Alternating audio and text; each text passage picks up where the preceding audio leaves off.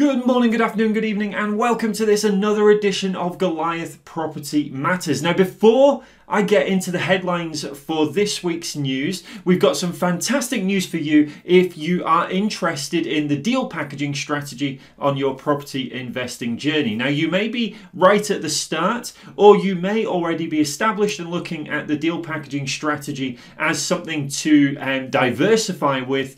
Well, good news for you. We have got a free training coming up on Tuesday, the 29th of September at 8 p.m. Now, we're going to be going into a lot more detail about the deal packaging strategy itself. We're also going to be talking about how to set up your deal packaging business, how to act compliantly, lead generation techniques, packaging deals for investors, finding investors, and everything in between. So, if that sounds like it's going to be something of interest to you, then make sure that you sign up using the link somewhere around this video, and we will very much look forward to seeing you at uh, on Tuesday, the 29th of September at 8 p.m.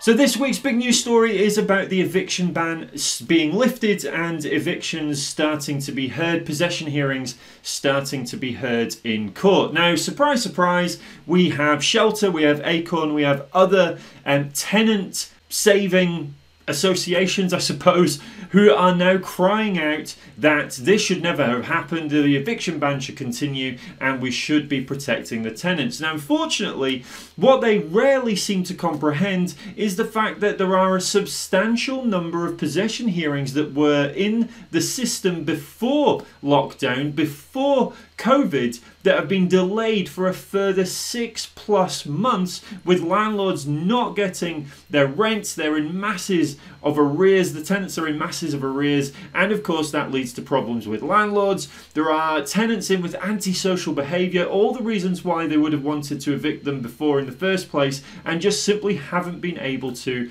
since then. Now, if you remember, we have reported it previously about there being some sort of uh, restrictions in terms of trying to prioritize those um, emergency cases as such. But of course, that's not going to stop these associations shouting and screaming from the rooftops. Now, what's interesting to me is how many of these association members are landlords themselves who have been impacted by substantial numbers of months worth of arrears from bad tenants. Now, I'm not saying that we don't look after the good tenants who have fallen on hard times because of COVID, but the reality is the majority of landlords are good quality landlords. They will be taking all of those uh, situations into consideration and they will be acting accordingly. It's the rogue tenants that are taking advantage of the system now, and it's really going to leave landlords in quite substantial problems moving forward if we don't get this resolved as quickly as possible.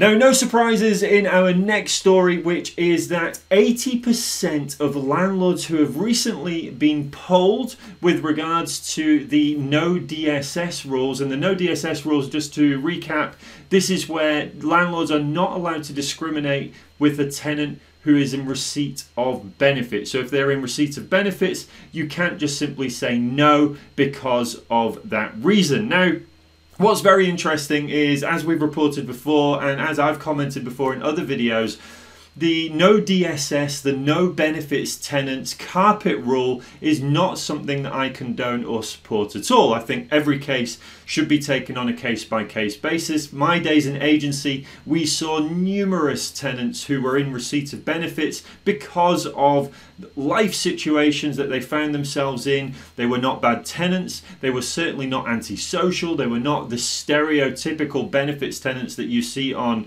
um, TV programs depicting them as such. They were genuine people who had fallen on times that required benefits assistance. Now, what landlords need to do is take each case on an individual basis. What my worry is here with, again, we mentioned shelter again, um, but other associations who are sort of trying to support tenants, the risk that we have if we carpet blanket rule this as a you cannot say no to the benefits tenants is that it's going to land landlords in potentially difficult, sticky situations where there are tenants who maybe don't reference as well, or there are rumours, talks around their antisocial behaviour, why they've moved from properties before.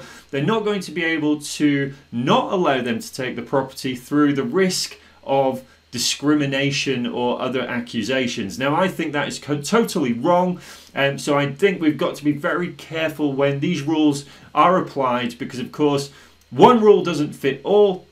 And we need to be very careful that we don't try and put a black and white um, ruling around this because nothing is ever black and white when it comes to people and renting property. So Sadiq Khan, Mayor of London, has decided that he is pushing the idea of rent control in London. Now, there's a lot of talk at the moment with regards to the government seizing assets, the eviction ban, not allowing tenants to be evicted, all of these different things. And this is just further demonstration that the government, the Mayor of London, is trying to control something that I don't necessarily feel is the right thing for him to control. The reason for the control is to bring London to become more affordable for the local residents. A lot of local residents, of course, are talking. We commented on this last week when we talked about the Facebook Live that had to be brought down because they were talking about a borough of London and the high rents that it was achieving and why that was great for investment.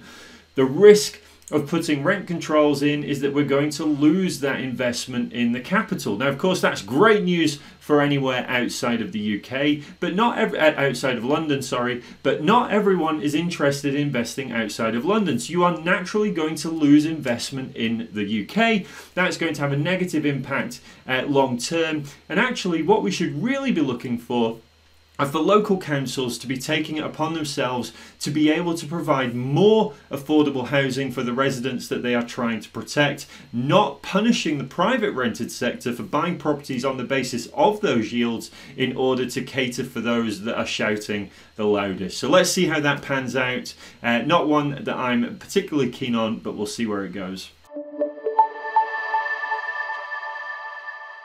So more rule changes around the Section 21 no fault evictions. Now what this is, is the government are trying to get rid of Section 21 notices whereby you can serve notice for a tenant that doesn't actually um, hasn't done anything wrong. So it might be no arrears or the antisocial behaviour, which effectively allows the tenants to stay in the properties for as long as they are good tenants. Now, of course, again, this is potentially going to create challenges. Now, this particular article talks about how rents are going to go up, and it's also going to push landlords out of the private rented sector selling up, which also means that stock is going to go down. If stock goes down, demand goes up, then prices go up, and of course, what that means is that properties become more unaffordable for the very tenants that these Section 21s are meant to protect. Now, what's also interesting about trying to ban notices is the changes around the other notices that form around things like your Section 8 notice, that is effectively notice for breach of tenancy agreement. But those conditions under which you can serve a Section 8 notice would need to be revisited, they would need to be re amended because, of course, currently the law isn't set up to provide a notice period under the Section 8 uh, notice on the basis that Section 21 covers the other topic. So it's going to have a much wider um, impact taking the Section 21 away trying to then incorporate all the other section notices to be able to take what the section 21 gave them. It is just a potential mess for moving forwards. Another example of the government doing something that looks good on the surface but then when you really look underneath and the impact that that has wider spread, both for the ones it's trying to protect and, of course, the landlords themselves. They just haven't thought it through. They haven't got a plan in place, which, of course, is only going to lead to problems. It's going to lead to more pressure on the courts, and, of course, that is not good, especially currently where the courts are over subscribed anyway, with the eviction ban having just been lifted too. Now, for our regular subscribers, you will know that we do a bit of fun, a bit of a, um, and we've got a bit of a theme at the moment, which is home improvements. Now, what I wanted to do with this article was not actually for you to think of it from the point of view of your own home and not think of it as the things that you want to do, but more of an exercise to understand the th- types of things that are going to allow you to think when you go into view a property what you can think about in terms of adding value to those properties. Now, the days of being able to just go into a property, whack a new carpet down, redecorate it, and expect it to gain another 50 grand's worth of value have sadly gone. There might be the odd unicorn out there that you might be able to do that because you purchase it well, but actually the reality is that that is going to be very difficult. Surveyors like to see substantial value adds in order for them to be able to give you that valuation that you so desire. So what you need to do is focus on the bigger things included in this article in the list that are here, things like central heating systems, things like conversions, extensions, all of these things that add value to that property whilst also also getting that value when you purchase, you're going to give yourself a much better chance of that revaluation that you need, whether you're flipping it for profit or, of course, if you're refinancing it to keep it. And that says another edition of Goliath Property Matters. Thank you, as always, for tuning in. Remember, we have got our deal packaging masterclass, which is on Tuesday, the 29th of September at 8 pm. If you're interested in the deal packaging strategy, we are going to be delivering a free training on exactly how to start your business, how to generate leads, find investors, work with investors, and everything in between. So, if that sounds like it is of interest to you, then you need to make sure that you sign up using the link somewhere around this video depending on where you are watching it and we will look forward to seeing you on that webinar if you can make it. We've got some Brucey bonuses for you if you attend live on the night as well. It is a live masterclass, and uh, we will be delivering the training, and we will give you an attendee only bonus if you make it on the night. So we're really looking forward to that. For those of you that uh, are not interested in that and maybe just want to subscribe to the newsletter, well, remember you can hit subscribe uh, and you can hit the alerts notification, the bell on YouTube to let be notified of new videos from us.